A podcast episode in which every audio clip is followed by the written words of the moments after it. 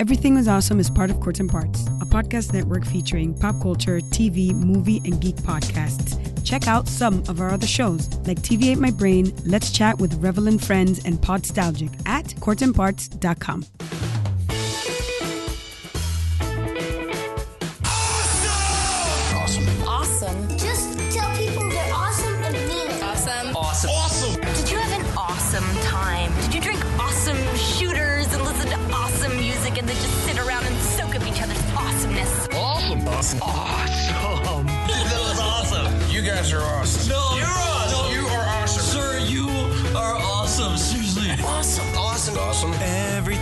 awesome.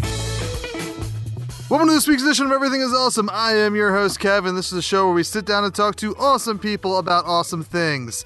And while uh, current Kev is anticipating and pre- and and, and prepping uh, for his 100th episode of Everything is Awesome, by the time you're listening to this, we've actually already recorded that episode live at Amalgam Comics and Coffee House. I'm sure it went great.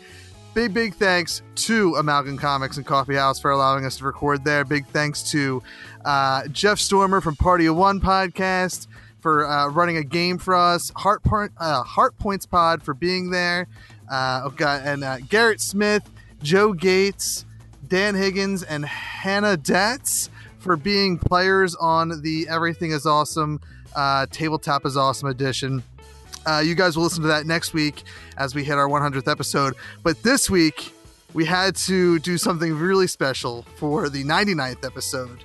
Uh, this is the final. It may not seem like a milestone episode for our guest here, but oh, it's a milestone episode because this will mark the last time that we do an intro live as we record. We're going to be changing our format up just a little bit to. to to we've done it for 100 episodes so let's change it up a little bit is my saying. So uh, our guest this week gets to to say that he was the last person to experience this type of intro. Uh, coming from chicago he's a uh, improv uh, artist. I don't know what you guys call yourselves we'll go with that. Uh, he's a writer for darkknightnews.com and he's also one of the first dark knights of the round table that we did a few weeks ago for the justice league movie please welcome to the show ryan i know your last name now lauer Well, oh, thank you, Kevin. Wow, I'm so flattered. I'm so flattered. I could have cut you off halfway through because I started to get an ego. So thank you for that. That was very, that was very kind. Very kind of you. well ryan thank you for being on the show officially as a guest and not just part of a round table this time I'm very, I'm excited about it. I'm like, I'm just, I'm excited. I like talking to you. So let's, let's record it so I can listen to it later and I can Yes. really hate how I sound. Well, yeah, and you're like on a podcast kick now. Like you were so so we did uh the roundtable a few weeks ago. I think that aired as episode 95 or something. yeah. And you just were uh, a guest on a uh, Batman themed podcast, correct? I was on a Batman on Film podcast where we talked about all the Batman comics from this year, the highs, the highs, and not really any lows when it came to Batman. So it was just uh, for comic book fans and Batman fans. It was a, it was a really good year. And so yeah, it, it all started with you, Kevin. Oh, well, yeah, You I got me started on this podcasting thing. was was that your was everything is awesome slash the Dark Knights of the Round Table your first podcast? No, but yes. okay, Uh, intriguing. yes. There we go. We'll just say yes. Why not? okay, fair enough. We'll take the credit at the very yeah. There you go. Everything is awesome. Was my first. There you go. Uh, and yeah, you are rounding out basically. Um, you're the last interview of the first hundred episodes of Everything is Awesome before Whoa. we. Yeah, episode 100 is uh, we're just playing a board game. I uh, I think most podcasts embrace what they do when they celebrate milestones. I tend to go the complete opposite. And for me, like I wanted to have fun and play a game and just kind of have a silly time with some friends and some comedians in the Philadelphia area. Uh, so, uh, luckily, one of my friends uh, is a uh, GM master when it comes to tabletop RPGs. He designed his own, and um, and and he's willing. He's running the game for us. So, it's uh, but like I said, by the time this airs, uh, I had already recorded that episode. Uh, but me and you, as we're talking in the present, I'm nervous as heck about it because it's uh, four days away, maybe five days away if I do my math right, and I feel like I'm not prepared at all. What? Oh, come on. Come on. You can just roll with it. Just press record. Well, and that's the beautiful thing about having like doing it uh, like my normal live show, I do like a late night shtick where I, I come out and do a little monologue, and then I have my uh, Andy Richter uh, next to me, and uh, and then we bring out a couple guests and a comedian or a musician to round out the night, and then we and then we take it home. So there's that one has prep. This one uh, my buddy Jeff Stormer from Party One, he's doing all the prep because he's running the game for us. I just have to show up and try to be funny, uh, which is going to be a tall task because literally every other person that I named uh, that's part of that panel of players, they are comedians or improv uh, improv comedians uh, in Philadelphia. That that takes the pressure off of you. Then all you I all mean- you have to do is just react to them and just giggle. Yeah, because I'm not I'm not trained in anything, uh, not even podcasting. So, uh, you know, so, so it's it's a little nerve wracking to be uh, surrounded by funny people, but that's what I do. That's what makes everything is awesome late night slash live shows uh, so successful. Is I just make sure I pack it with a lot more talented or funnier people than me, uh, and then everyone goes home happy and laughing. I think you've cracked the formula. It's it, most of my formulas involve me having very little talent or doing very little work. Stop it, Kevin. You're a talented man. You're talented. I believe you. well, at least ambitious, at the very least, yeah, uh, and go. consistent. So, uh, so I want to before we get into anything, we started talking minutes before we hit record. I was like, no, no, no, no, let's let's talk about this because this episode airs um i guess the week before christmas this uh whatever that was like the 21st i believe is when you're hearing this. Uh the 20th the 20th is when people is hearing are, are hearing this. So uh you were just talking about the krampus movie uh from a few years back uh with what who was it? Adam adam not adam driver um Adam Scott. adam scott. Okay so how was it? Uh, it's fun. So it fun? the, guy who directed this and wrote it, his name's Michael Dougherty. I think that's how you pronounce his name. He did a great Halloween themed movie called Trick 'r Treat. I don't know if you ever Okay. saw that. no It is it is just like everything Halloween, great horror elements and like some dark comedy all into one. And so someone like myself who totally gets into holidays and loves the holidays, mm. it was a feast for me. And then I found out that he was moving on to Christmas, but you doing Krampus instead, and I was quickly sold on that movie as well. And so I watched it for the first time I think last year and it was a hoot. And then now I just thought, hey, it's Christmas. Let's watch this again because I'd only I've only seen it once, so let's do it again. I didn't remember a ton of it, and it's also got Toni Collette in it. It's also got David Koechner in it.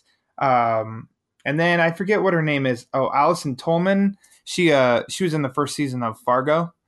Okay She was okay. a, a cop in that. She's really good in it too.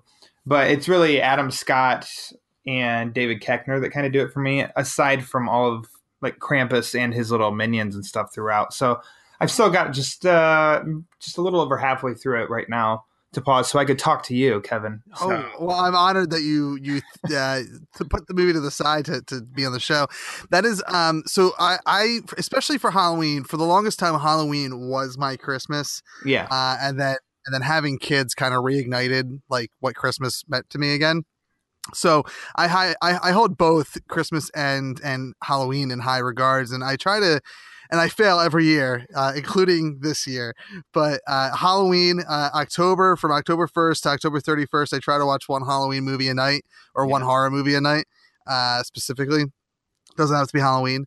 Uh, I think this year I got I got almost halfway through because at the time I was I was doing a um uh well you know what even in October I think I was only doing the Zomcast for like a week or two before uh we'll say creative differences halted the production of that.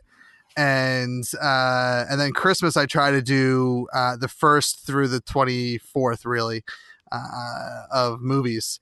And I have only watched like three Christmas movies this year. But my my kids, you know, we were trying to find a Christmas movie the other night. So we're going through like Netflix actually doesn't have a lot to offer as far as like I would say like they seem to have a lot of like dopey kid movies like uh like snow buddies or whatever like uh, like all the dog movies about christmas. And like uh and like hallmark movies. There's not many like and i understand that they might not have santa claus or elf or stuff like that one of the mainstream ones but they don't even have like anything that looks good or appealing. Uh so we went to on demand uh verizon fios on demand and as we're searching through uh hbo he's like, let's watch the Stork movie. And I, I forget what it's called, but it's a movie with storks. Is it just called Storks? It could be. I, right. I, I think it's, I mean, it, uh, it had movies, it had storks in it and a kid, or I guess she was a teenager and a- an adult, but as a baby, she didn't get delivered because they lost her beacon or something. And she just, it was the, the, the plot of this movie is that the whole world is in on storks being intelligent animals uh, and birds uh, that that they literally fill out an order form to get a baby. Okay. Now, at some point, what I, I think when when this baby gets left behind and becomes like a adopted orc or stork rather, not orc. That's a whole other movie, I guess. uh, sh- uh, they stop delivering babies and just start delivering mail. And so who knows where babies come from now at that point in this in this world. It's really now that I think about it, a really bad movie. Uh, but my my kids dug it. Uh, so we we watched that instead. And I tried to get them the other night to watch a Muppets Christmas Carol. Uh, because that's a great Christmas movie. Uh, but they hated it uh, for whatever reason. Not I- enough Kermit. yeah, I think it's a Christmas Carol itself. I'm just not a big fan of. I get bored with any interpretation, any adaptation of that oh, movie. interesting. That and I just watched because I love the Muppets, and Hmm. I was like, if anything can sell me on the Christmas Carol, it's the Muppets, and I was still like, meh, except for Statler and Waldorf. And I get those two in anything, and it makes it'll make it better. And so when they were included in it with their horrible jokes and the oh, ho, ho, ho, uh, it's that was killer for me, but the rest, eh, it's okay. Yeah, and you know what? It's not even uh, my favorite Muppet thing, uh, but it's it's you know it's one of the movies I try to watch in my 25 days of Christmas. Yeah. Uh, and uh, but we only watched half of that the other night. But I did while we were searching for movies on HBO. I saw Krampus was on there, and so that's a movie I'm going to try to watch between now and uh, the 23rd because the 24th is reserved for Scrooged. I watch Scrooged every year on the on Christmas Eve. I saw that for the very first time last year. Oh my gosh! Really? I know. I'm 31 years young, and it took me that long to see that movie, and it did not disappoint. I was No. very entertained, so that's a relief because I'd I'd heard enough about it that if you hear, Yeah. sometimes it's just you might as well not even watch the movie because it's not going to live up to expectations, and so I was kind of nervous, but I thoroughly enjoyed myself. Yeah, and I mean, I really shouldn't judge because I'm 33, and there are plenty of movies that people are like, "You haven't like I and I mind you, I live in Philadelphia. I've never seen Rocky, and like that's like a huge thing to people. I'm like, ah. Sinner. well, it's here's my thing is like I, I don't really get the whole like I'm not into boxing at all. Now, I say this after uh, whenever Creed came out, the year Creed came out, I saw the previews for it and I was like, "Oh my god, I want to see this movie," which means I think I need to go back and watch Rocky, at least the first one. Uh, so I'm, I'm they're on my to watch list. But yeah, Scrooge was one that I think the first I probably saw at some point in like my earlier years, but I, the first time I remember actively watching it was probably within the last 10 years was the first, like the time that I actually sat down and, and was like, oh, this is the first time I'm going to watch this as an adult. And, uh, and it's for the last, I'd say five years or no, my son's almost, I would say for the last six plus years, it's been my tradition to, uh, watch it on Christmas Eve as I wrap gifts, uh, because I'm that last minute guy, but I do that as a tradition. You can't mess with tradition then. Of course not. Uh, so All right, that's enough Christmas talk for for uh, this week at least. for now. for now. yeah, we'll see where the conversation leads us. There's so much I want to talk about with you. Oh uh, man. But uh, so, w- well, let's start with because I, I get the feeling. Are you fr- like are you originally from Chicago or no? No. I am originally from a small town in northeast Indiana. Okay, and so so not f- not far from Chicago then. No, If I- about three. It's about it's a three it's a three hour drive. Okay, okay, okay. So. Uh, what brought you to Chicago? Like, because I know that's I know. Uh, obviously Chicago is a huge, uh, maybe the biggest place for improv. Um, and I know you dabble in that. Is that what took you to Chicago? It is. So that's what to rewind quite a bit. So I'm I'm moved from small town Indiana to a decent sized city in Indiana. I don't know if you've heard of Fort Wayne, Indiana. Yes. Okay, so after I went to college there, and then I lived in Fort Wayne for about 10 years up until last year. And the show, Whose Line Is It Anyway? When that became a big hit on TV, I became a, an instant fan, and that's what introduced me to improv.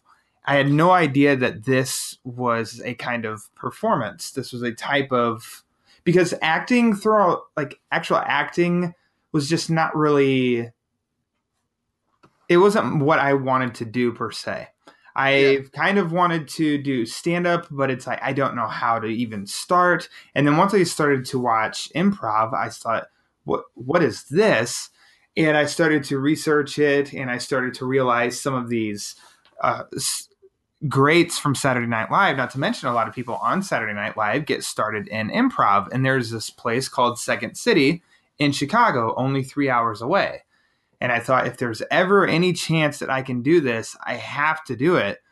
And luckily, by just being three hours away, I was able to, with my girlfriend, take trips to Chicago and just stay. And we got tickets to go see Second City shows. And I was an instant fan. And I just thought, if I've got to just look for a job in Chicago, I need to get here so I can pursue improv and just kind of see if it's something that I like. And so interrupt me at any time if I'm just No, no, rambling too long. And I, I finally, while I am holding down a full time job in Fort Wayne, I thought I'm going to, I'm just going to take classes on a writing class online for with Second City, and then I'm going to take every Sunday an improv class. So I would drive three hours Sunday morning uh, to come take a three hour class here in Chicago at Second City and then turn around and drive three hours back. So I, yeah, I did that for uh, what was it? About six months in Okay. 2014, and I realized that I needed to stop because I there was no progress on finding a job because I was I was kind of being picky on a job too.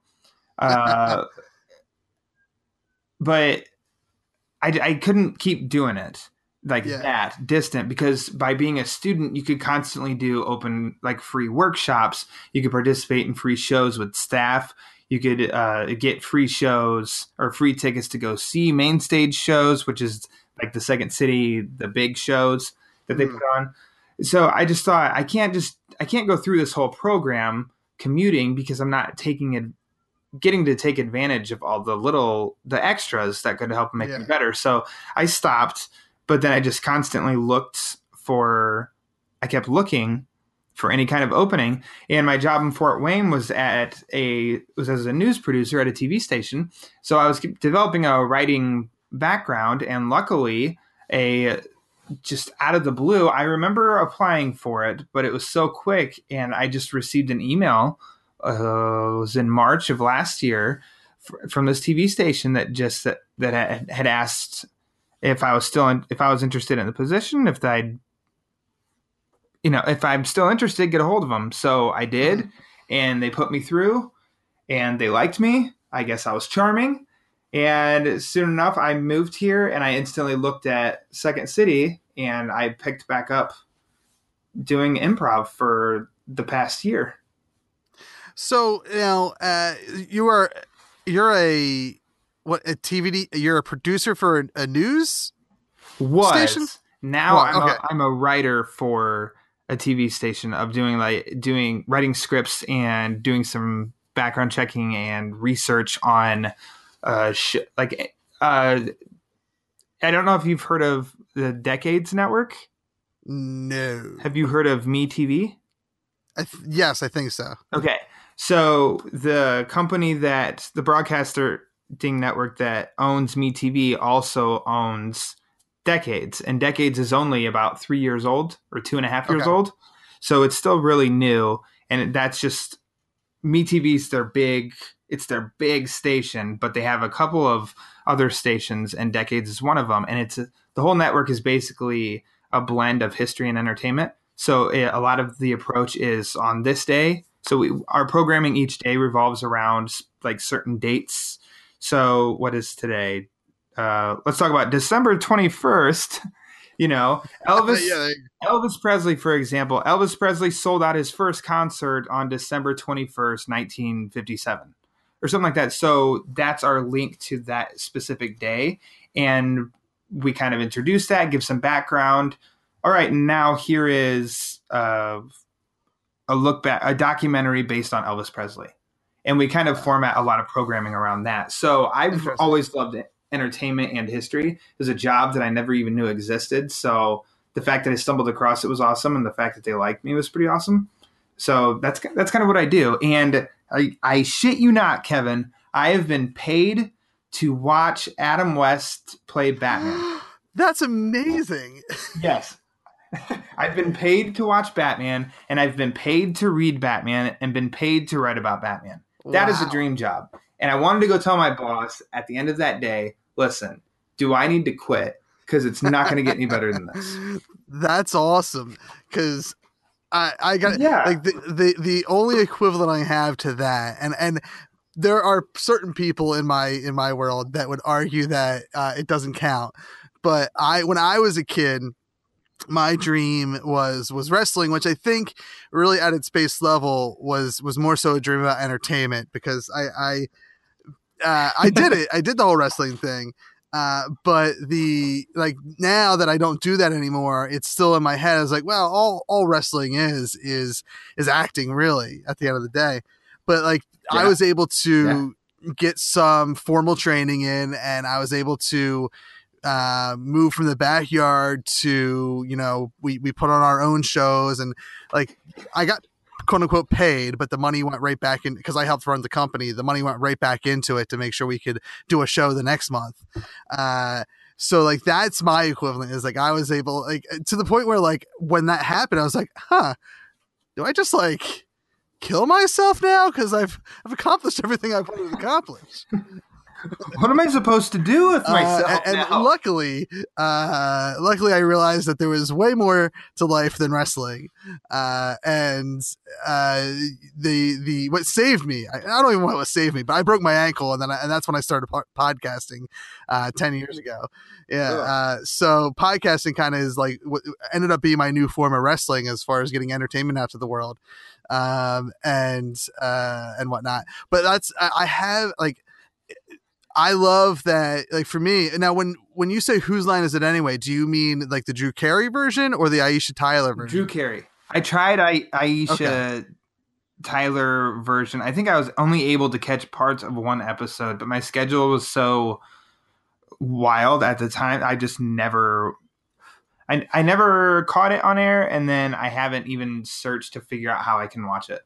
So Yeah, I think it's still on the CW. I think, um, but it's. I- And I tried watching it, but I'm kind of in the same boat where I, I, I just now that I'm in my 30s, I have way less time to be watching TV. And when there's the whole Berlanti verse on the CW and uh and and then like The Walking Dead and just all these other little shows that I like to watch on top of like hey you know what I want to do a, I want to be creative yeah, uh, and then on top of I need to you know make sure me and the and my family can eat. Uh, that's I got a custom thing. that's important. Yes, good for yes. you. So yes, so so unfortunately, and I, I'm a huge fan of Aisha Tyler's. Like she is, when it comes to podcasting, one of the people that inspired this show, and I hope to one day talk to. There's three people that are like the dream guest for this show, and Aisha Tyler's one of them. Kevin Smith is one of them. And uh, and Erin McGathy is one of them, and and I was I lucked out that Erin McGathy is someone that like out of the blue I think I had a few, uh, one too many drinks that night, and I happened to like stumble upon her website and just was like, let me send her a message on on her site, not thinking that she would respond. And like within a week, we had something scheduled. Uh, which is like that's one of the big highlights of this show is that I was that this dopey show was able to get someone like in my eyes uh like as high profile as Erin McGathy on. Now you wait. Uh, we will get you Kevin Smith and Aisha Tyler.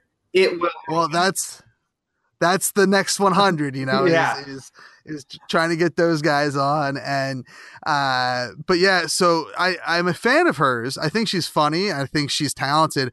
But I just never. I've, I don't have time to get into it. I, I and I too. My in, uh, introduction to improv was more than likely that version of uh, whose line is it anyway. I think I remember as a kid. So, I don't know where it aired, but the original UK version. Yeah. I think I remember my dad watching a couple episodes of as a kid, um, or with me as a kid. So I think that technically could count as my first, but I don't really remember. I remember the Drew Carey version, and I didn't know then, but it, it was it was uh, I'd say probably about four years ago. I was like, I think I want to try improv, and the reason for that is like everything I do, this podcasting, I enjoy tabletop role playing games, and wrestling are all just forms of of improv. Now, when you say wrestling, let's rewind a little bit. Did you get on board in the Attitude area era? Yeah, well, I I started watching it. I mean, I, I as long as I can remember, I know there's a picture somewhere floating around as me as a, a- probably I I don't even know how old I was. It was the era of Sting uh, in WCW with the with the colored face paint, short hair, colored face paint. Ah. Um, but I don't really remember. I think my, I grew up um, as a fan of Shawn Michaels. Um, right after HBK. the him HBK. Yes. So much so that my first backyard wrestling gimmick was Heartbreak Cat, uh, wearing uh, wearing the, the red tights with uh, the the zebra print heartbreaks on them, uh, having the motorcycle hat, the, the heart shaped sunglasses, and the armband, like the the I don't even know what they're called, but I guess they're technically arm warmers, but they're like the the fingerless gloves with the hole. They're basically a sock with no tips to them uh, that that you can stick your hand your thumb out of a hole, and they were the zebra print things. And um, I watched I, I watched it probably I, uh, probably only for like uh, four years at that point, and then he and then Shawn Michaels left, and I stopped watching it for a couple years. And I remember my aunt called me and she said. You should be watching this because they just threw Mick Foley off the top of a Hell in the Cell. I'm Oh. like, bullshit. And it was right around there when when that happened. DX was starting to get hot.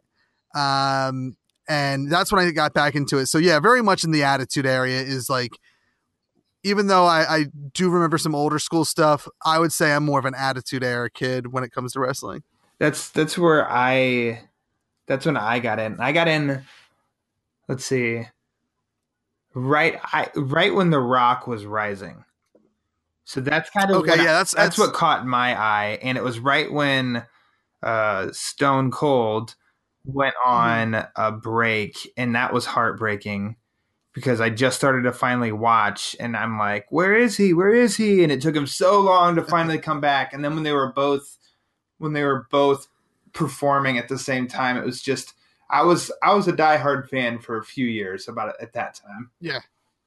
We did our we did Yeah, our I own mean, I- bedroom uh bedroom and backyard wrestling moves and it was let's see Mm-hmm. yours was much more professional than ours ours was not safe at all and i st- specifically remember my brother and a friend and i up in his room and we had a folding chair and we were like teaching each other this is how they hit and my dad opens up the door and walks in and my brother with this big chair in his hand just turns and looks at my dad he's like dad it's not what it looks like and he's like put the damn chair down and Yeah, we it's funny because when we first started in the backyard, it was a very small group and we were so um I want I guess I don't know if nimble is the right word. Uh we were so so PG maybe is the is the way like we didn't even do suplexes or anything cuz we we were on the ground. So like what we did was like throw each other into crap and throw punches and kicks and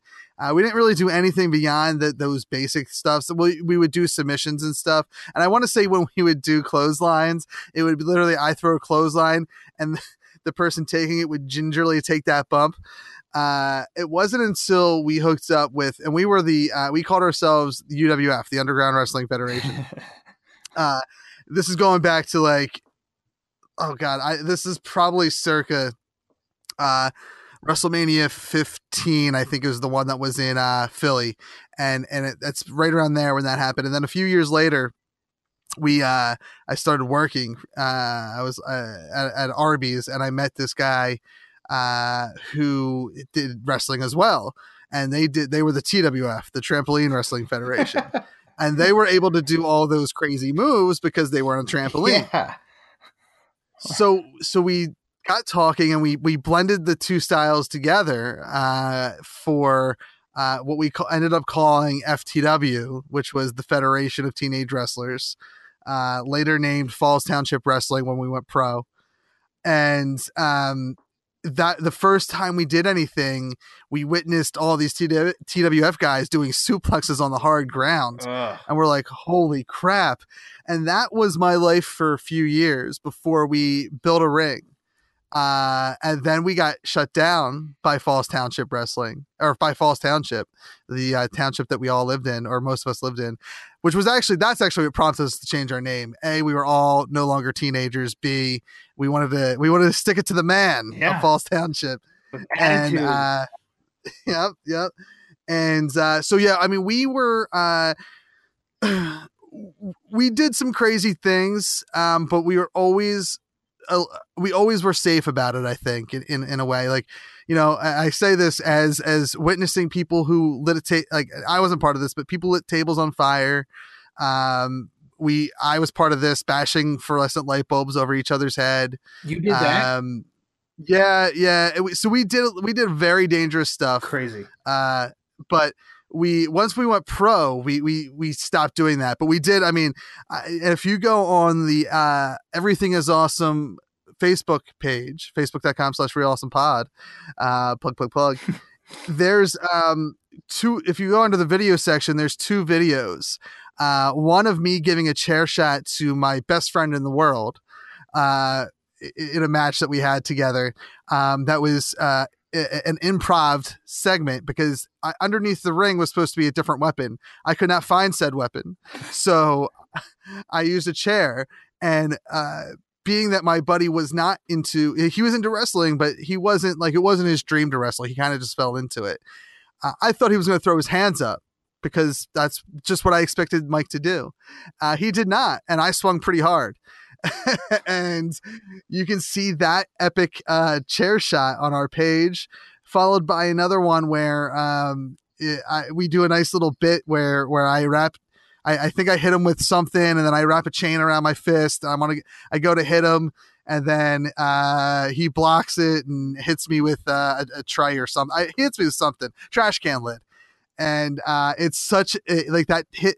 I- I don't like to brag because I wasn't that great of a wrestler. I was I was decent. I could hold my own, but I, there was never a better bump that I took than I did when I took a chair. Uh, took a trash can lid to the head, and and bumped to the uh, the mat.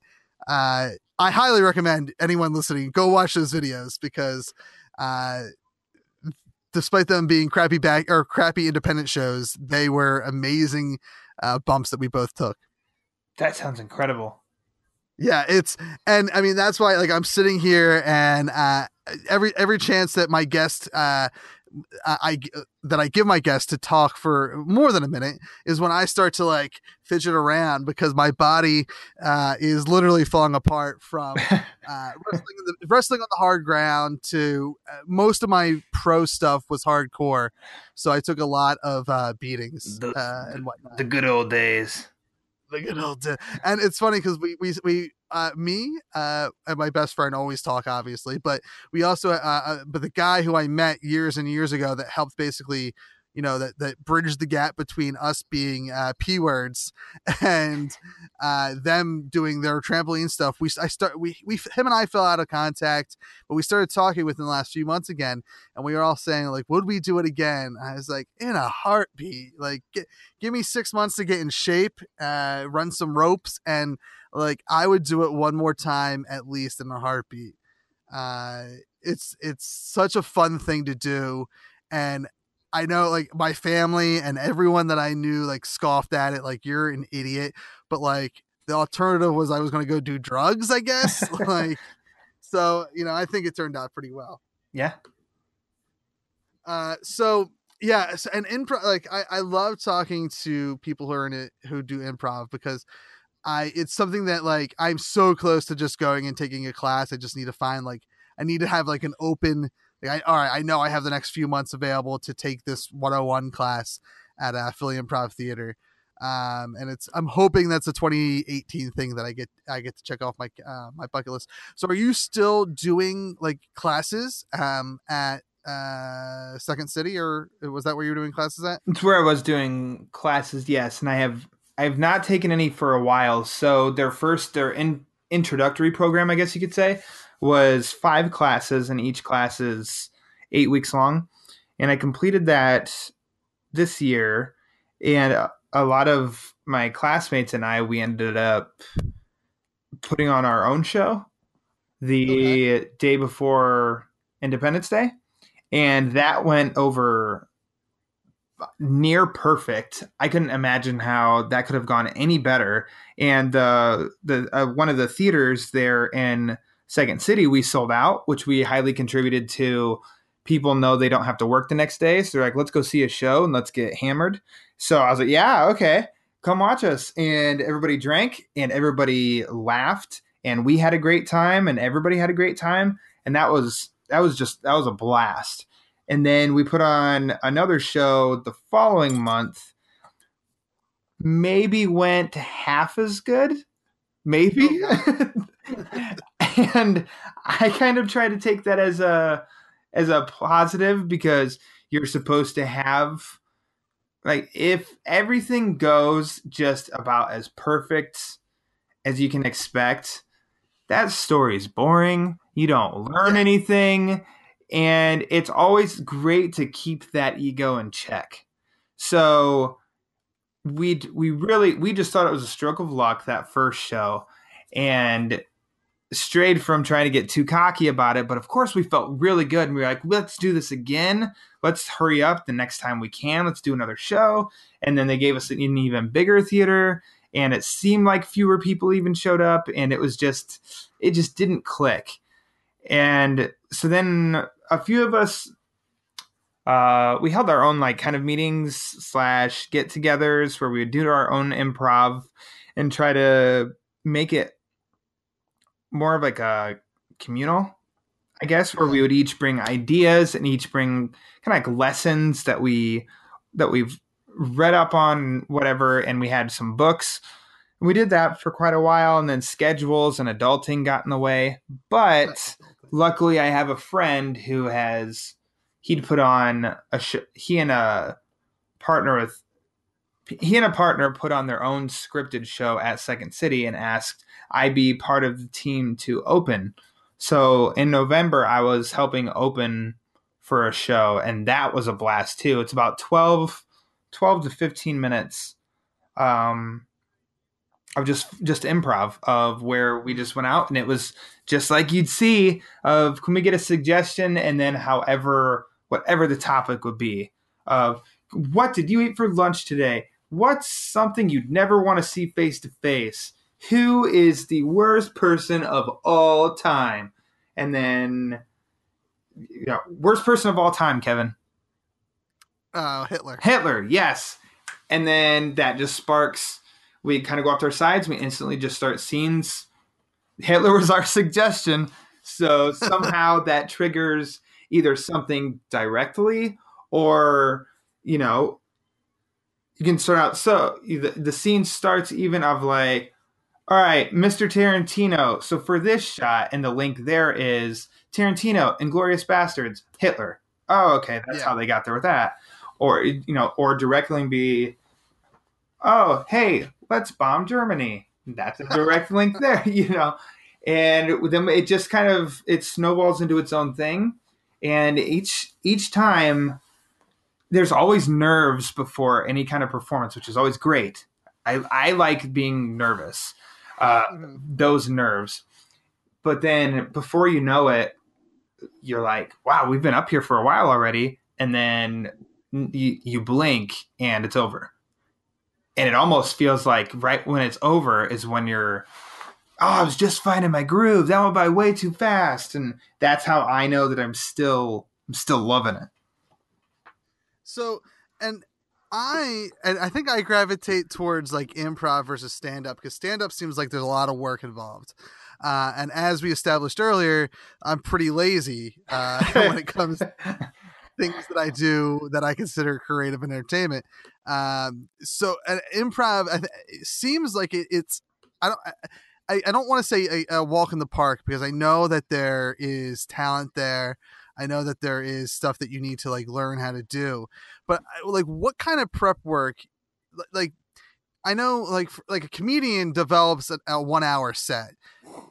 As an improv artist what do you like do, do you develop a set that that's like has it's semi scripted where you just have to fill in audience gaps? Like how what's the prep work when you like have these meetings with your with your group So I'll rewind real quick and uh, how you brought up with stand up because I've yet to try stand up and I really want to because sometimes I know even in my own little social circles or going out with others and such, I kind of sometimes if I want to roll, I like being I like in a sense having that microphone. But Yeah. I know the challenge with stand up is figuring out how to get into that position. And I think why I still gravitate a little more towards improv is because in stand up, you're almost kind of banking that you're going to tell the audience this is the funny part and they're going to be receptive to that and laugh. Whereas with improv, I don't know what's going to be said. I don't know where we're going, and I don't know what parts are going to be funny. And somehow it's like almost as if audience gets to decide for themselves what's funny. And Okay. that's and we're kind of all just figuring it, it out together. And so as far as the prep work for that, I mean the very basics and I am so far from being any kind of expert or anything. I'm closer to rookie status than veteran status, but there are core elements and basics. You know that that's the reason that you spend that all this money to go to classes is for practice and learning basics.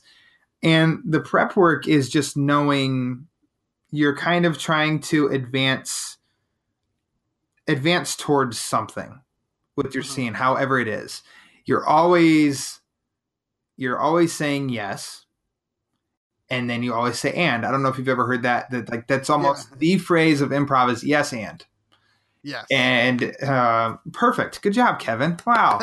Bravo. I, class one yeah uh, class get one. You've done it. Gold star. And that just helps advance advance because it just leaves just leaves the door open. And as Mhm. soon as you you lean towards saying no or shutting down anything you're closing that door and you can feel just that vibe in the whole room of like oh shit. Now what so just saying yes advances things and you work toward things and you don't you prep no line beforehand. Big mistake.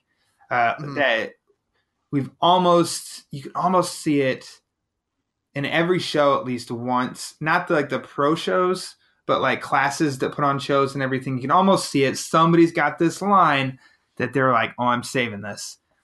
And it bombs every time but there's I feel like that would be me. I feel like, oh man, I got this line. I'm gonna keep this in the back of my head for when it, when I can use it. I'm gonna use it. and then you would, and there'd be crickets, and you'd be horrified, and you'd just go smash fluorescent bulbs over your head. That's my comfort eh, zone. But there's some there's different formats that have been created. There's certain styles, but then there's also people are creating their own. There's long form and short form. So for like a 15 minute set, so how I just said, you know, coming out and who's the worst person of all time? Hitler. You start a scene and that scene goes on for 15 minutes and it just develops into this usually nuts scene that's just in repeating it like afterward or telling anybody about it it's like it never sounds like it's funny but as it's happening it just somehow you're given this this ball of clay that gets molded into something mm-hmm. something great and then there's short form which is just a bunch of games which as you've seen on whose line is it anyway a half hour and they have all these different kinds of games yeah shows can be constructed in that way too which the shows that uh, me and my group had put on, we did something similar to those to that of uh, games and mm-hmm. that certain hey suggestion here for this okay and that starts and then this is it adds another layer every like yeah. all of it works just as it just depends on the people and making sure that they don't f you over yeah and and like the the other thing that makes me feel way more comfortable with improv than it does with like doing stand up is that I like I feel like I, improv gives me the security of other people, or at the very least one other person. Like I love the idea of like doing a duo team with me and my me and my buddy, uh, or being a part of a group, you know, whatever. But the idea of that, or or standing up there by myself, tr- trying to basically read a script at the end of the day. uh, which I know there's a lot more to that for stand-up comedians. I have, I and, and it's because I'm trying to, t- to, walk the the uh, the neutral zone when it comes to comedians and improv artists. I know there's some sort of war between those two groups. Oh, uh, but I, uh, I know that there's more to it than just memorizing a script for for comedians. But at the bare bones to it, like the, it seems completely nerve wracking for me to go up there for five to fifteen minutes to an hour even by myself the whole time uh, when I did the very first live version of this show, and we decided that it was going to be uh, in the format of late night. I I did like a ended up being like a 15 minute monologue, uh, which was way too long, and my co-host, uh, my my Andy Richter, I barely included him in it, and it felt very awkward. I was told that it wasn't that bad, but it felt very bad. uh, it proved to me that stand up is not my strong suit, and I should gravitate towards uh, something that's more closer to improv, which is me BSing with my friends uh, upstage for 10 minutes before we kick into the real show. Yeah, that's and that's that's a luxury is having with improv is somebody else is there because that just takes that also takes so much pressure off. And that's I think I I want to pursue stand up in some in some way just so I can say that I did it and also mm-hmm. figure out if that is something that I want to do. Uh, because I've always had a, uh, been drawn to it and I, I just, I really want to try it. Um, but I'm not, I'm not dumb. I know I'm the only one up there, all eyes on me. And hey, dude, don't F this up.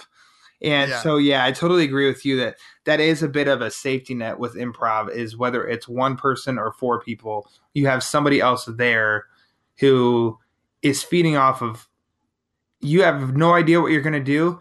Just say poop and they will come back with something and then you're just just bouncing right back off of them. And before you know like there's no pressure and you're just you're just dicking around with your friend up there. Yeah. And oh, yeah. by the way, these people are thinking it's hilarious. That's kind of yeah. that's what it can turn out to be. So while you're, I hope that for you, scheduling opens up to where you can try it. Cause I can't, I can't recommend it enough just for people. Maybe if people don't even want to like try and, I want to make it. I don't even want to try and make it big or anything like that. It's like it's just it's just very revealing of yourself and it really helps you just kind of helps anybody come out of their shell. I've never been shy or to come out of my shell or be on the spot or anything. I don't that doesn't bother me. But there are just other people that I know I'm like, "Oh, take improv. You won't regret yeah. it and it, it's just a great feeling to do." Well, and that I mean that's me. I'm uh, uh, despite how you uh, you and I have been talking for a while. Like I am the shy kid to uh, probably the shyest person you'd ever meet. Super shy. Uh, I'm that stereotypical like uh, personality entertainer that uh, can turn it on at a uh, you know in certain situations, but behind when the mic's off and or whatever, I'm like. Whoosh, whole different person where I'm just like, uh, excuse me, uh, may I have a uh, cheeseburger? Uh, so, and I've heard the same thing. Like I've talked to um, a handful of people who do improv.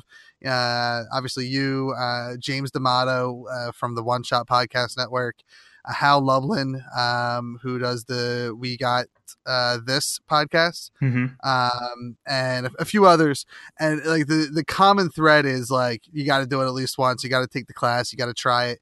Uh, and it, it's even like like you said, it sounds like not just to to you know see if you it's something you want to do more so than it's a great tool that transcends just comedy Yeah. it's something that you know uh wrestling is very and maybe not i don't know about uh wrestling in 2017 it seems like from what i understand from people that still watch it it's uh, a little bit more scripted and whatnot but at, at the end of the day wrestling like good wrestling is heavily influenced by improv and podcasting um, especially if you're going to do something like uh, tabletop actual play podcast like one shot and party one does that that improv tool for playing those games is uh, tremendous. Well, and as corny as it sounds, it's like you imp- everybody improvises in their life every single day. Yeah. So it's it's a it's an exercise in just thinking on your feet. If like Mhm. it's a break it down, uh, like that's the less less comical and that's not as fun of an approach to it. But excuse me, uh, that's but when it comes down to it, it does help you think faster, and everybody's got to, you know, shit doesn't go out go, go the way you expect every single day. So you, hey, sometimes you're gonna have to think quick. It's a s- it's an exercise, yeah but I'd rather say I like to make people laugh. That's why I take it. Uh, yeah, and, and that's I- I would say like I don't even know if I want to pursue like doing stage stuff. I would totally want to if if the opportunity arose and I had time to and and whatnot. But I think it's a skill set that would improve this show, improve more importantly my live shows is where I think that practice because because then I'm actually you know in, in performing in front of a crowd. Not that the people listening to this episode right now, not that they they don't matter, they totally do, but like I don't have to see their reactions to to this. I just Yeah. assume that when they listen to a normal episode of Everything Is Awesome, they love it. They're crying, they're laughing, uh, all the emotions I assume are happening when they listen to the show. But when they're uh, bawling right now, like, oh my gosh, you two, you're helping us with life. exactly, I, I just assume that's what happens. The only feeling they don't feel is anger, unless we're Yeah. talking about uh, something that we all hate. Uh, Hitler. but the live shows. anger. Hitler. Sorry, go Uh, yeah, I feel like I feel like we ran the gambit of emotions on this episode. Pretty much. And what's the? Are you in Philadelphia? I'm outside of Philly. I'm in. Okay. I, I'm in the suburbs, uh, Bucks County. Um, uh, we are uh, when you go to awesomepodcast.com, we are.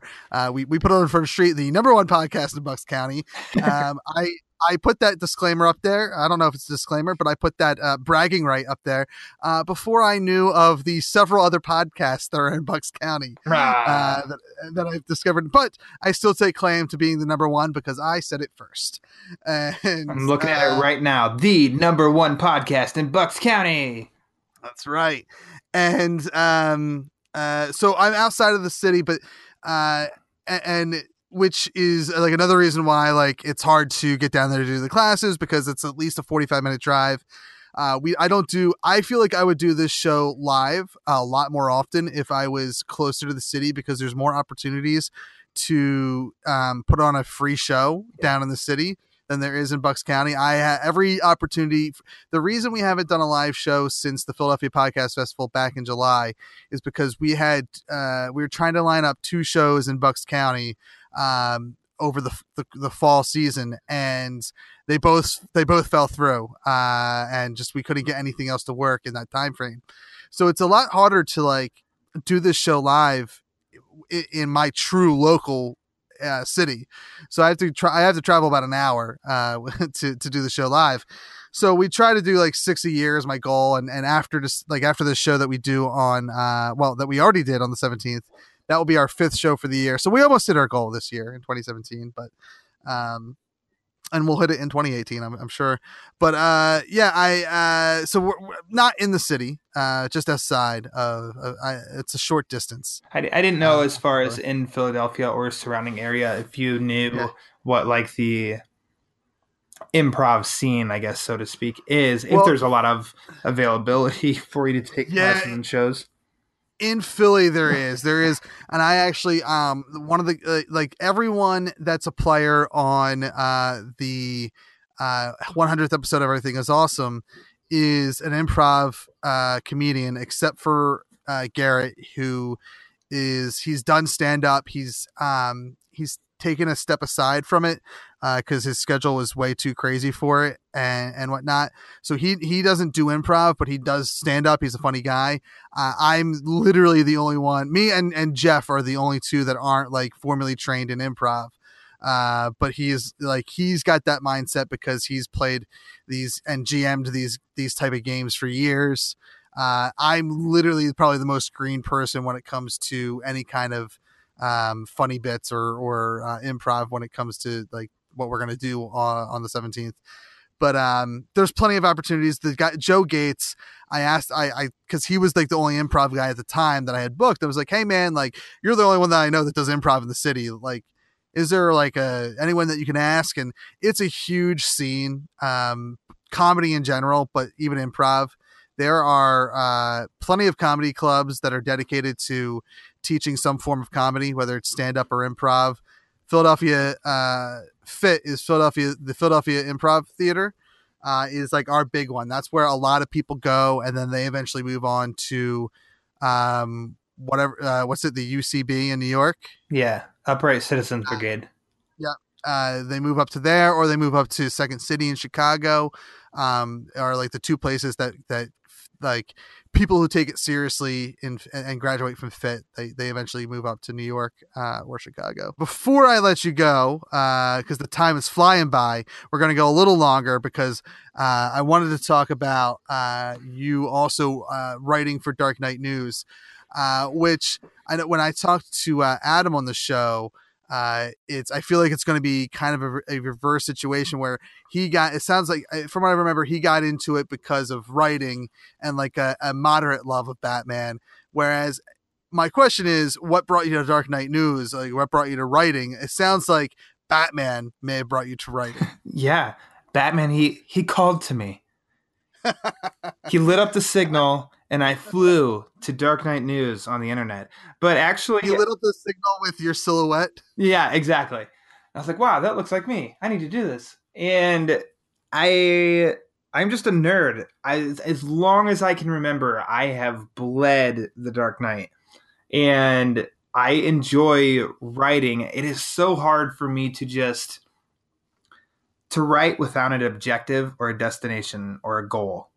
I can't just, hey, I'll just write this and this and this. It's like I like to write, but I, I by the end it needs to be for something.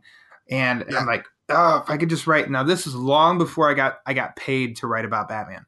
Um, and I just looked online because I just where can I just get into writing about Batman? And I don't know how in the world I came across Dark Knight News. It's not putting it down or anything. It's just one of those things. There I was on it, and it said look that they were looking for writers, and I had just started.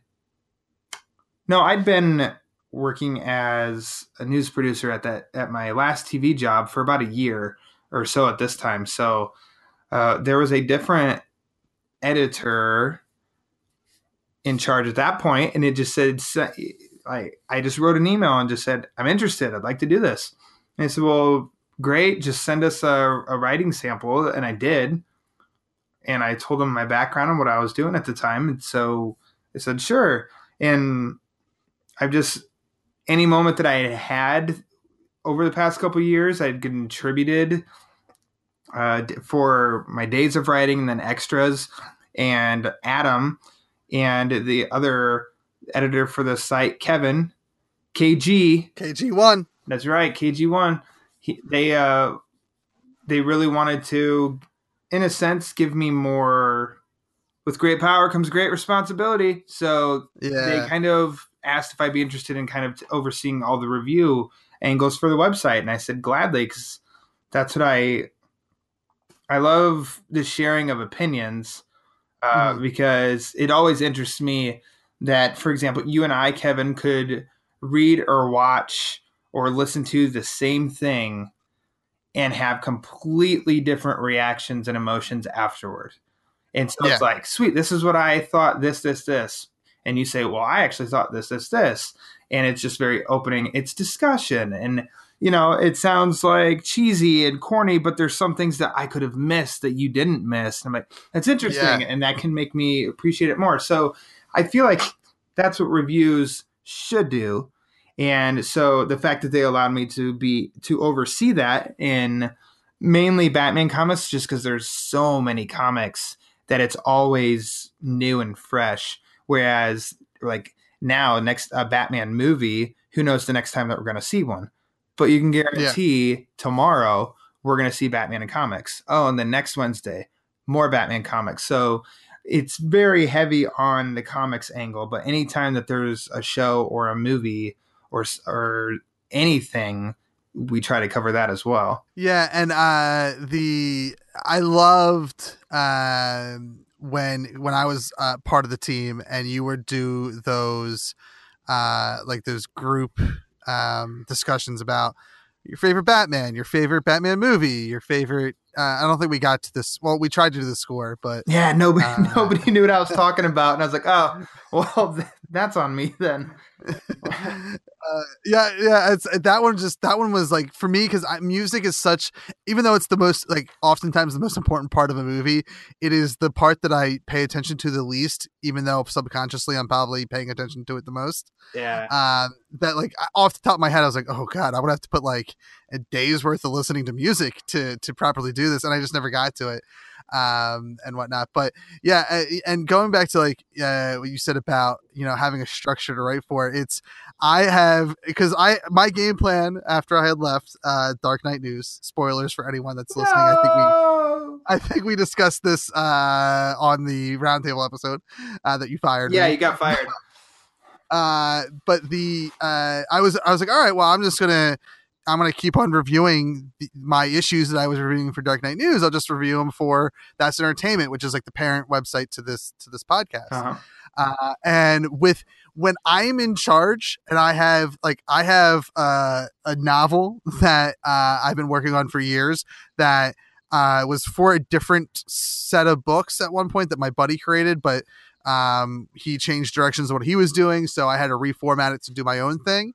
Um, but again, like once once it's on me, and I'm like, all right, I want to do this, it just sits there, and like I, like Batman or Batgirl issue 17.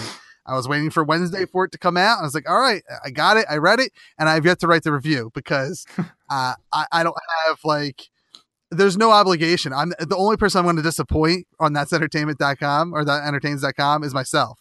So uh, it's something that I, I'm like, all right, tonight's the night, tonight's the night. And then I, I sit down, I get ready to do it. And then I just, I fall asleep and and don't write the review. Uh, I'm hoping that uh, after I get off with you, I am going to finally write that review because uh, I need Dark. I need to pick up Dark Knight's Metal next week and uh, continue my reviews there. But yeah, I I I, I, I loved. Um, not that you you didn't do the roundtables. That was uh, Eric that did that. But when, the ones that you participated in, I loved like that back and forth uh between the three or four of us doing the like just talking about our thoughts on on whatever we were roundtable yeah, and it was really fun. So you and I, obviously, we were participating in it at the time, but then it was fun once Eric put it all together and to just go back and reread it because it just it read so fast, and I think you very quickly, like you just said, that back and forth. You it was just.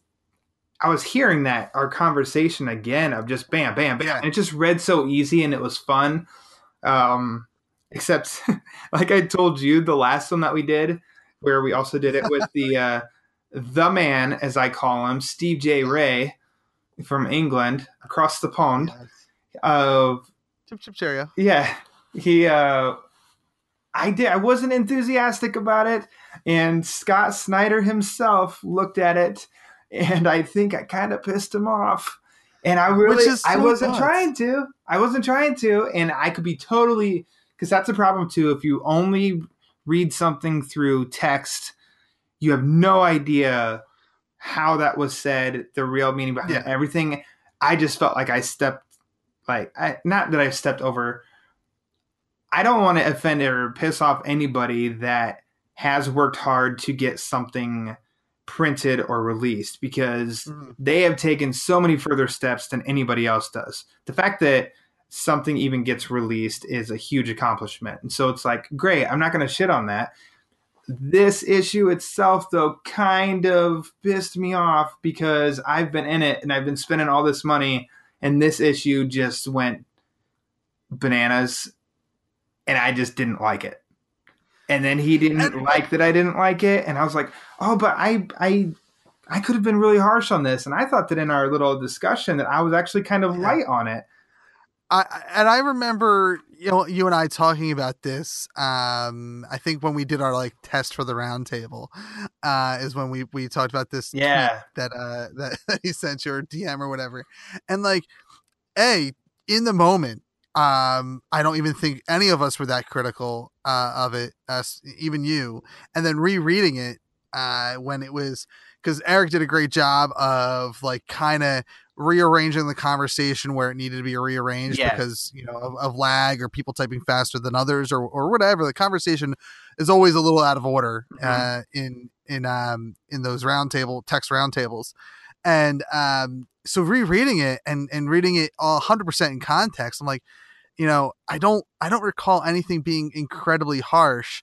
I know that uh I want to say if anything, I think you and I were the two quote unquote harshest of it Yeah, with with you liking it least less than I did.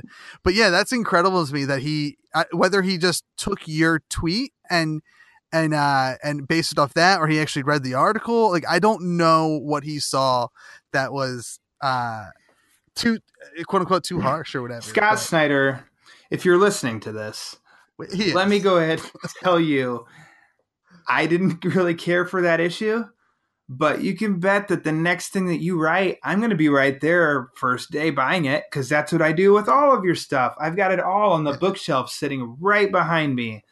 Batman or not Batman, I I I love I love that guy's stuff, and he's never done anything bad.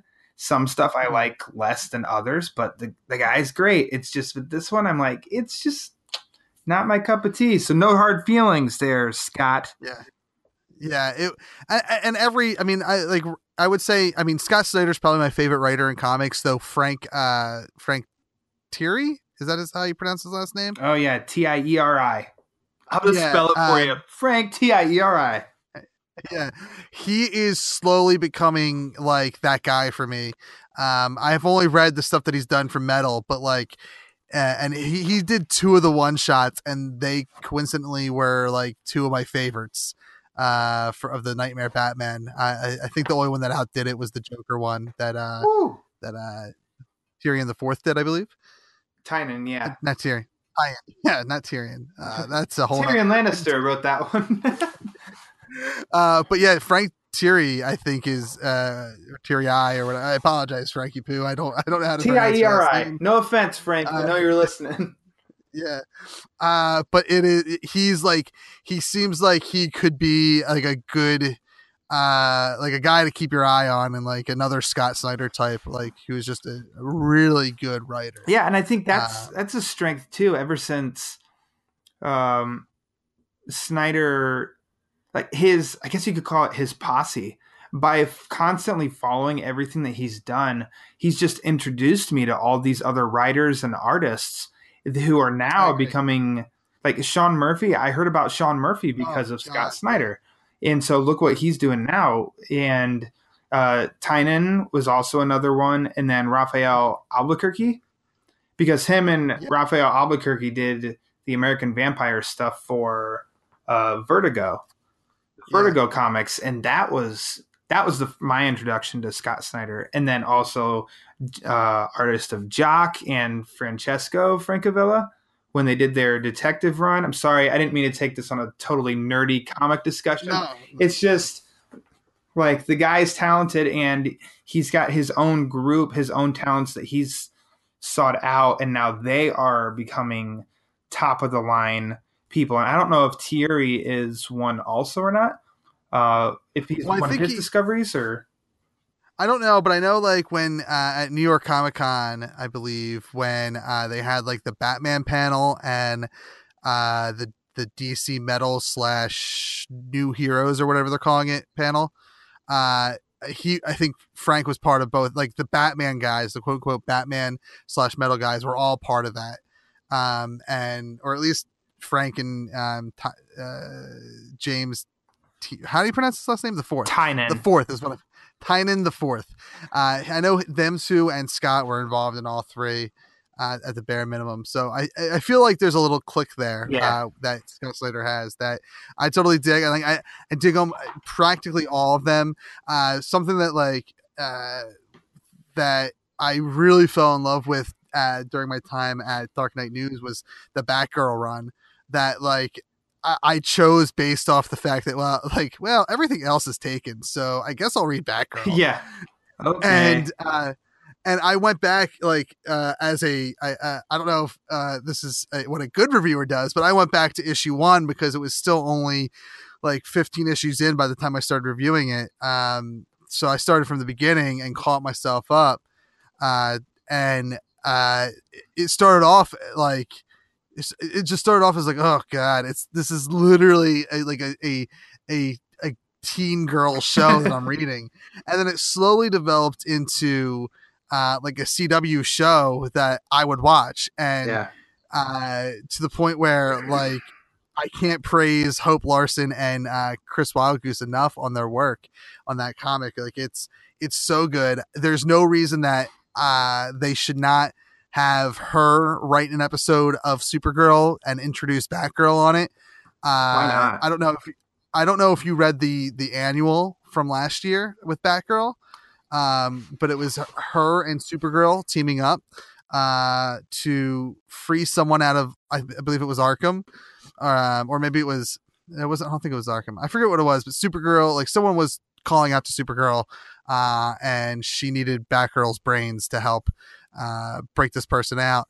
And like just the idea of seeing them two team up like is brilliant, and it and ha- having Supergirl in uh on the CW and in the world where we can see a live action version of like it just I understand we're getting a live action movie but we've, we've already established that you could have two flashes Are we getting and- a live action movie though? uh Give her to the knows? CW. Give her to the CW. I, I just feel like once Superman ended up on Supergirl, I think minus well, minus Wonder Woman and Batman, everything else is fair game. And why can't Batgirl just be on it? yeah Wait, just Yeah, make her I- work. I- Give her an episode. That's all. I don't. Yeah, I don't even need a full series that is just Batgirl. Like, I can understand if you don't want to do that. I think it would work, but I think that just like, you know, you have all these different heroes on Team Flash and on Team Arrow, and I know you have your own little Team Supergirl already at the DEO, but there's no reason that you can't have Batgirl. You know, be in a at least a couple episode arc, if not just like you said, one episode, I'd be fine with. But I, I totally love the idea. I think that Hope Larson's style um, of writing and and Wildgoose's style of art, like it reminds me of the CW shows. It remind it feels like it would fit uh, into that Supergirl world. Even and I think what helps this season at the very least is that Batgirl is like way more, I would say, brighter and chipper than than Batman is Yeah. um, and though there's still some dark moments and whatnot. And Supergirl this season, while it's still a a brighter show compared to say Arrow, it is in its uh, she's in her broody quote unquote broody uh arc right now uh so she's a little bit darker. I think it's like a perfect time to introduce this character into the supergirl mythos which i, I believe she already exists because we've already like she Supergirl and, and the Berlanti verse has confirmed that Su- her cousin has worked with a masked vigilante before, and there's no way she doesn't mean Batman. So I don't know. I just there's a I don't see why they don't do it. It just makes sense. Yeah, maybe. Uh, so uh, officially, before we let you go, um, you kind of started uh, off um, when we talked about you being on the other podcast about how you were talking the year of Batman and um, how it's been. So, uh, in in I know you guys probably went on for at least an hour or so about it, but in the briefest uh, amount of time that you can, what are your thoughts on uh, Batman in the year 2017? I think he has the best comics of the entire year, of the whole medium of comics. I think you have Batman at the top because Tom King has been writing the Batman uh, title. And it, all year long, from January till now, it is Sword. In Detective, Tynan, your boy, uh, Tyrion over there, everybody's just fallen in love with his with his title, and that's been great. Speaking of our boy Scott Snyder, he ended his run of All Star Batman, which was really good. Uh, Sean Murphy has launched three issues of Batman White Knight, which is my favorite series of the year. That book is incredible. And then yeah, I, I I am. Uh, I need to read issue three still, but that the concept of that book from the get go is like, all right. First of all, you're making Jack Napier canon of some of sorts. Yeah. Uh, I'm in. I'm in on that. I love this idea of like flip flopping what they are. Uh, so I, I can't read. I, I want to. I'm probably gonna. I'm probably gonna read the third issue tonight. do it. Do it. And then also, let's see, got Metal, which that's a Batman story. And then just came out last week was the first issue of the Batman Teenage Mutant Ninja Turtles 2 series. Great. Yeah, and- wonderful. I, I want to. I, I want to read that. I, I didn't read it. And are you reviewing that? Did I see? Yes, sir. Now, do you need to have read the first set You, it is in not order to hop required. in? It's not required. They The- just briefly have announced in that first one, like a comment about the last series, the run. But I mean, you get you get it. Eh, I mean, it's Batman and the Turtles. exactly. Which the first run of that was awesome, and then they did a great for. So they did this run, and I think it was I don't know who owns the turtles. IDW, maybe. Um, Uh, well, I, I think who owns them? Well, I think Nickelodeon Nickelodeon owns them. Yeah, but IDW does do the comics. Okay. So it's kind of a joint deal between the two. And that first run with Tynan and then his name's Freddie Williams, the second, does the art. That was uh, more of like a DC sale. Well, then they launched a second series. I don't remember who did. Oh, Matthew Manning was on that one, and it was awesome because it combined Batman the animated series with the current cartoons of the Turtles. Oh, that's awesome. Yeah, and like it's arguable, but I think I liked that one a little bit more just because you throw Batman the animated series in there and you've got me. Yeah, yeah. Out of even though I love Keaton and I, I will always consider Batman eighty nine to be like my Batman. The the really as a kid, like I, I know I watched Batman eighty nine as a kid, but what I remember stand out as a kid is the animated series. Yeah. And Conroy Ugh. is you know has a he should be thrown into every discussion about Batman because he's he might be the most legitimate. Yeah, he is the voice. And Yeah. that one, let's see. So that book was great, but sticking to this year. So yeah, I've just I've just named like six Batman series, and that's not even everything that Batman's been in, and all of them have been good. And I will even say metal. Yeah. Like good. It's just not it's turning toward kind of not for me, but in no way will I say that it's not fun. Like it's stressful. Mhm. Like that last issue was a little stressful, but it's still worth reading if that's kind of your thing. So it's not a bad book. Let's put it that way. It's not a bad book. So I don't know any other character in comics that has been in so much and kind of fit any style really. Yeah. Each because each book is different too, which is also kind of crazy that he can appear in so many and each one's different and yet he fits in every single one too. And I think that's just kind of what makes Batman Batman. And so there's just no other bankable character like him in comics, I don't think.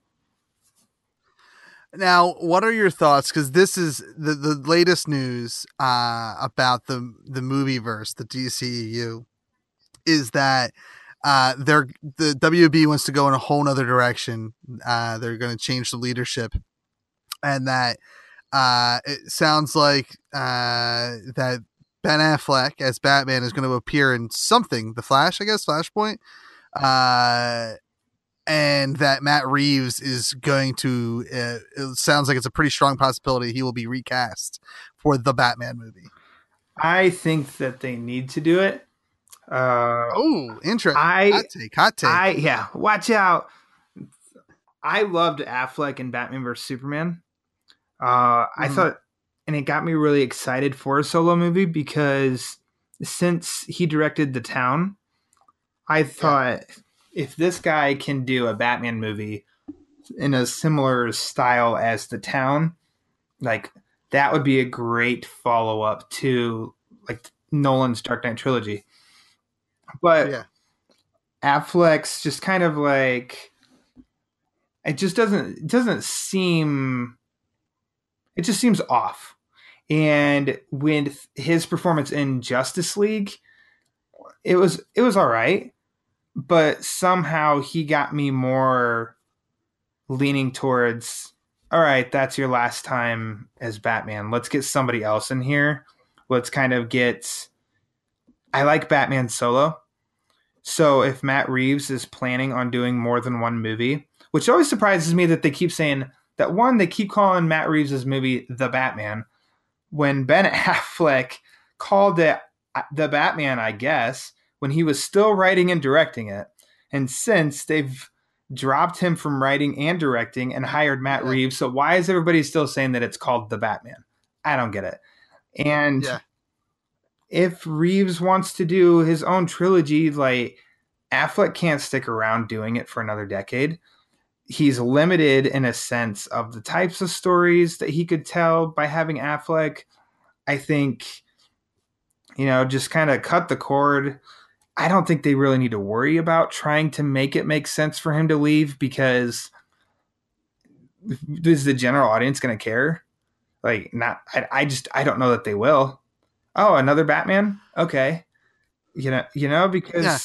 there's, I think as it showed with Justice League, like there isn't as big of a mainstream audience really following and mm. caring. So it's, it's kind of like you can just sort of reboot that section and just get a new, just get a new Batman and Bruce Wayne and Matt Reeves can go on his own little island and create his own Gotham and just have his own world. Well, it almost sound like I don't know. It almost sounds like that's might be what they're doing is like they're not going to go for the the combined universe thing. Um, and who knows? Maybe maybe I'm way off key here, but uh, just from that la- from that last article that I read from I forget who it was, Variety. but um, yeah, yeah, yeah, yeah. Um, it just sounds like that they're save for Aquaman, which is already filmed. It sounds like they're kind of going to go back to the way comic book movies used to be, where they were solo movies and and that's it. Um, which you know, I think there's an, an argument for where that that's a, a better could be a better storytelling um, uh, play because you can you don't have to build to the team up like uh, Marvel does. Um, but I don't know. I I- I just I'm a fa- I see. I feel the opposite. I feel like that in both Batman versus Superman, which I was not a huge fan of, Justice League, I actually I enjoyed. I think um, uh, I would say almost like that and Avengers seemed like it was pretty equal to me as far as uh, comparing the two team up movies. Like I I don't think I can necessarily point out.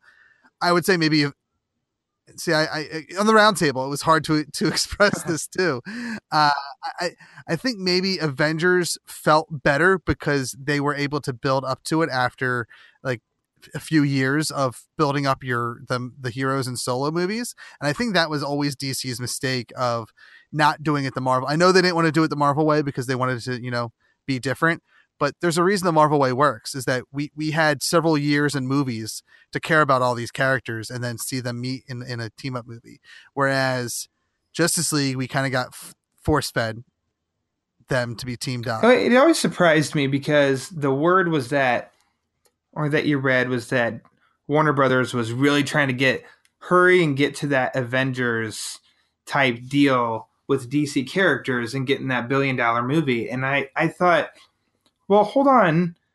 You just had The Dark Knight and Dark Knight Rises each make a billion dollars, and it was just one hero. So you were already getting your billion dollar movies.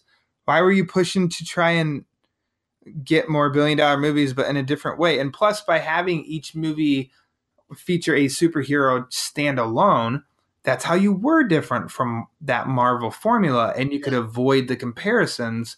And by taking these missteps now, it's almost like, oh yeah, they tried and failed. That could almost be like the mindset. Now, I also understand that it's only like us nerds that are that are saying that and really believe in that. And you could talk to a group of mainstream moviegoers that are just like, what the hell are you talking about? Yeah, I saw Justice League. It was fun.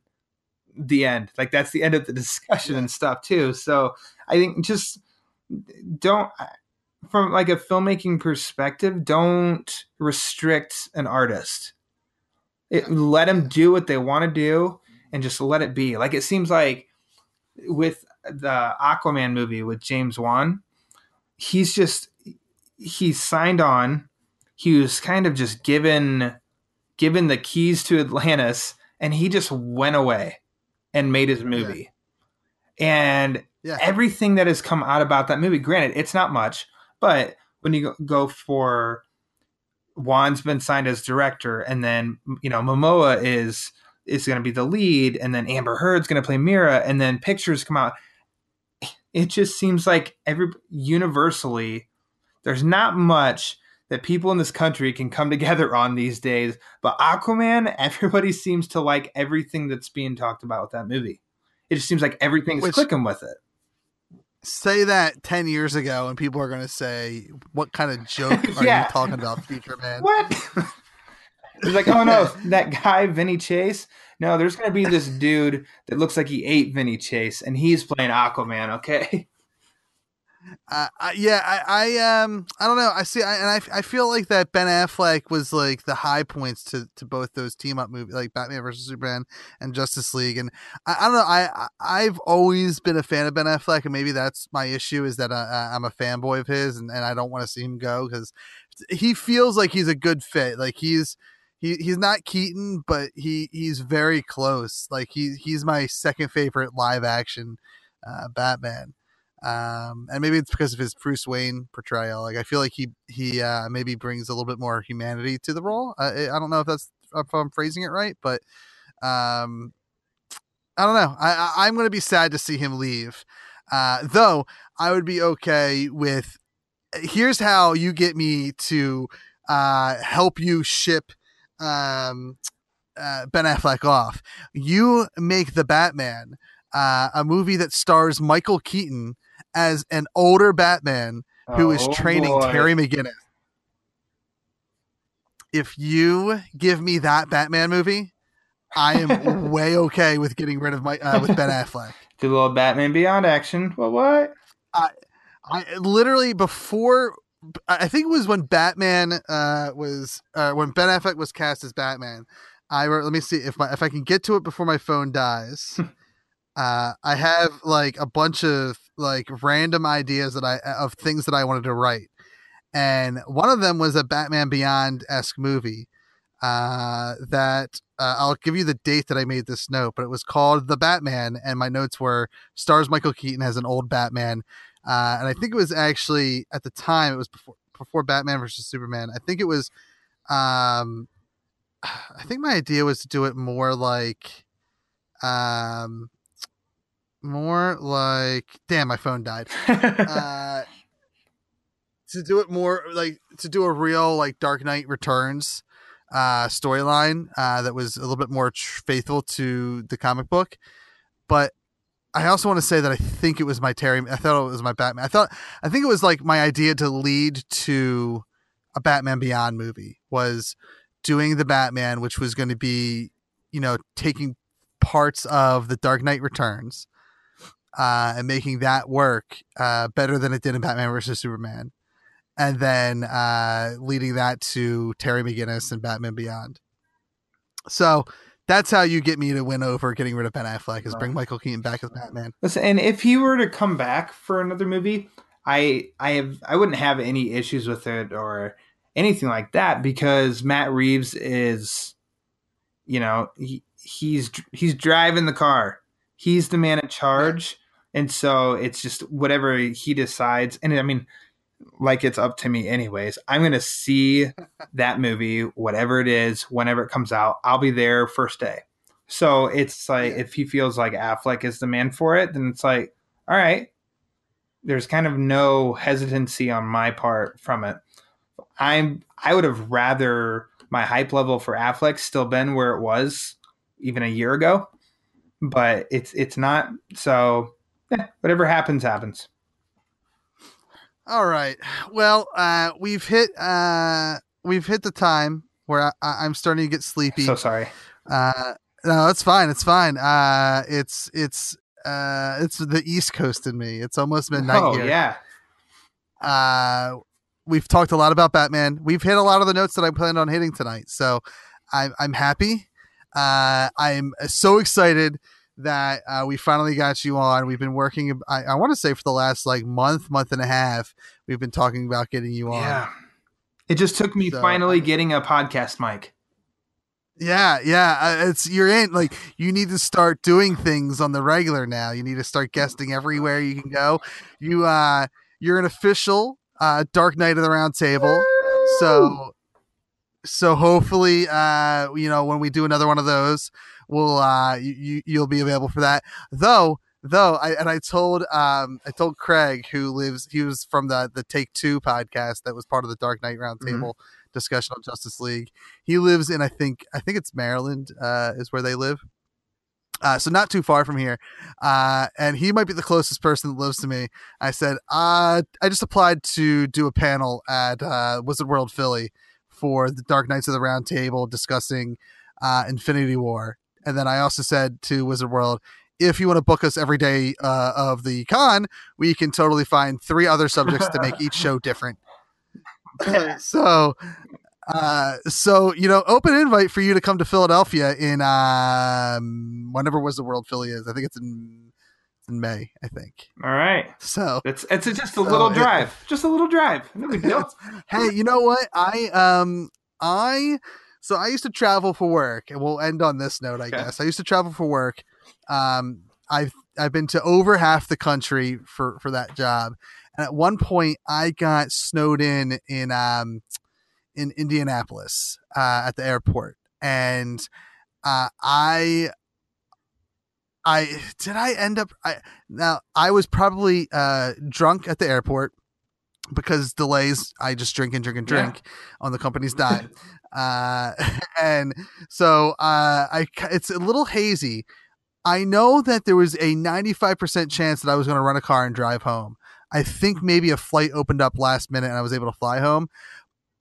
But there's a very good chance i know that i have driven almost that distance before uh from chicago to to philly. So it's you know what? No i did it. I now remember. Flight never got i would have to wait till the next day for the flight and i said fuck that.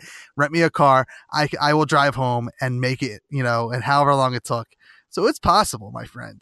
Uh, i don't think you can go back and forth every day. That would be a little No, silly but no, wouldn't do that. My guess, and I will Google map this, but my guess is that it's probably a ten-hour drive.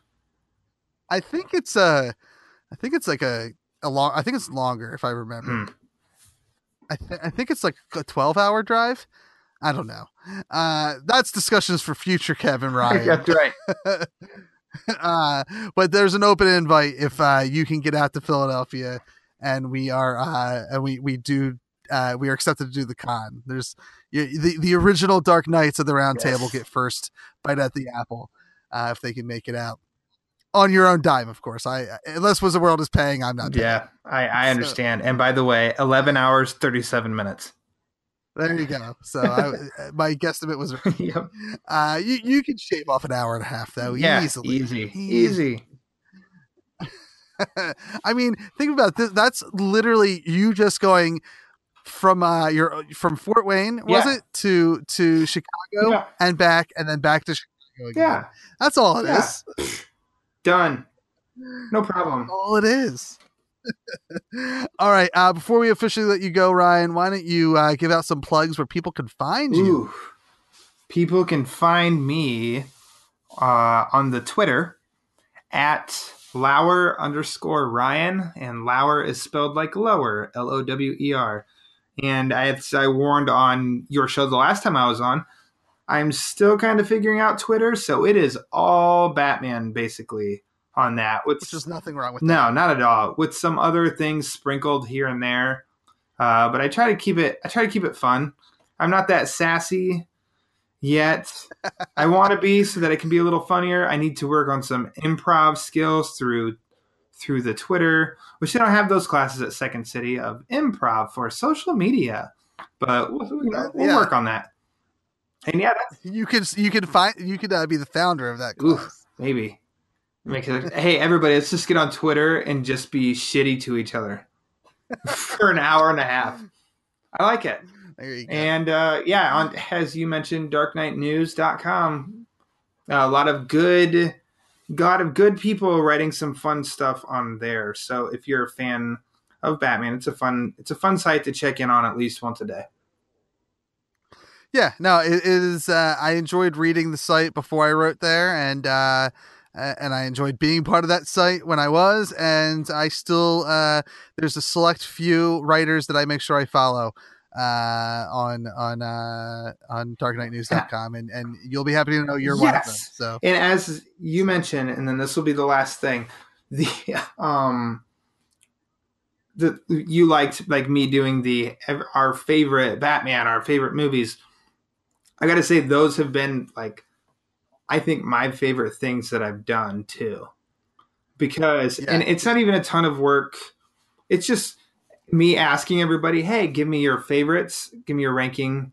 And then I'll just organize it and put it together but it's just really fun reading everybody's comments and then putting them in the order and everything and there it, and then going back through much like with eric's commentary for the metal stuff just going back through and reading it just reads really fun it's it just Yeah. the work putting it like every step of that process was just fun so i'm pretty excited i've got one that i'm working on to do by the end of the year and it's it's more comic based because I think we'll probably get more attention by sticking towards movies because there's more fans of movies than comics. But we still get people looking at the comic stuff.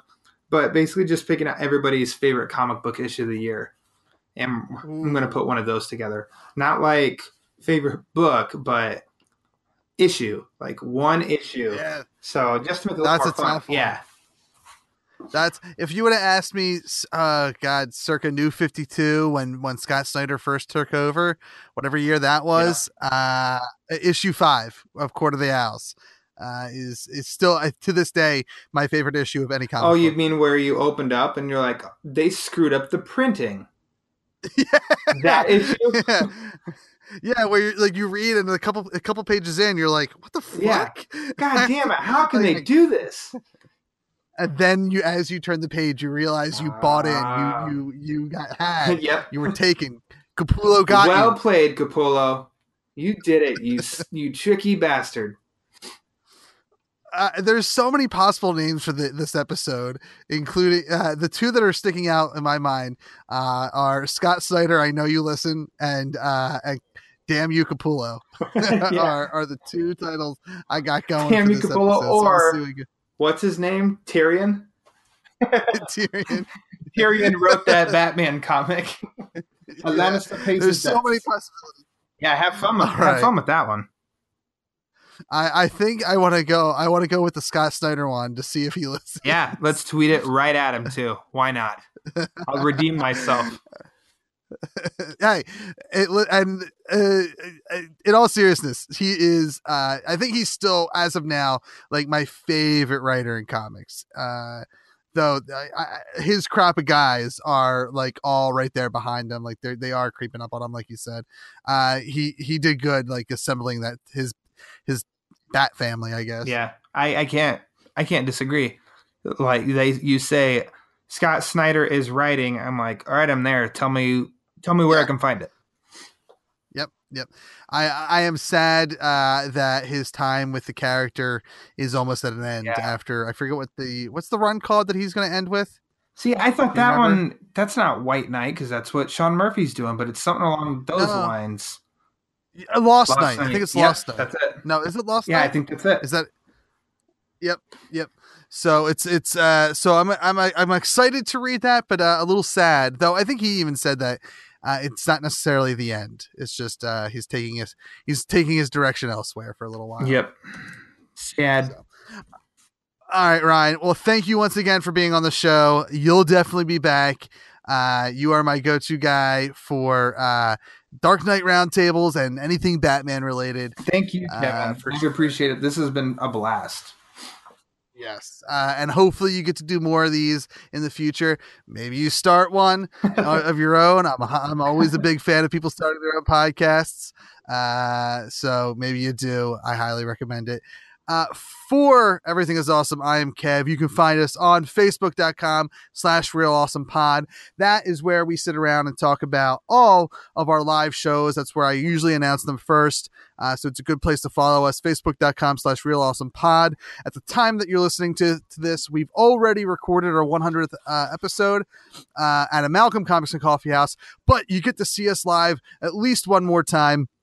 Uh, but after 2017, in 2018, on January 28th, 2018, we will be performing live as part of the second annual Everything is Awesome. Let's F Cancer Podiversary show. It is a one day festival where I gather a few of my friends who do podcasts and we sit around and we perform live. It's a preview of what you can see at the philadelphia podcast festival in june this uh, in 2018 uh, and it's also a great place and great time for us to try to raise money for the organization let's f cancer at let'sfcancer.com uh, this you know it's a show that i put together in dedication to my uncle who we lost uh, just over a year ago um, to cancer so uh, if you can come out, uh, you'll see more information about that on Facebook in the coming days, or maybe it's already there by the time this releases. But that will be the next time you can see us live, January 28th, uh, oh, 2018 at Tattooed Moms in Philadelphia from 1 p.m. to 7 p.m. I believe is the festival hours. So I hope to see you there. You can also follow us on Twitter at Real Awesome Pod and you can find us on all the things. Uh, but I mainly tweet from at that nerdy Kev, so check me there. And of course, we're on the Core Temp Arts podcast network at coretemparts.com. And we are on so many goddamn plugs. Awesomepodcast.com. That's it. I'm tired, guys. For everything is awesome, I'm Kev. We've been awesome. Thank you for listening to the Core Temp Arts Podcast Network. To listen to more Core Temp Arts shows, visit coretemparts.com.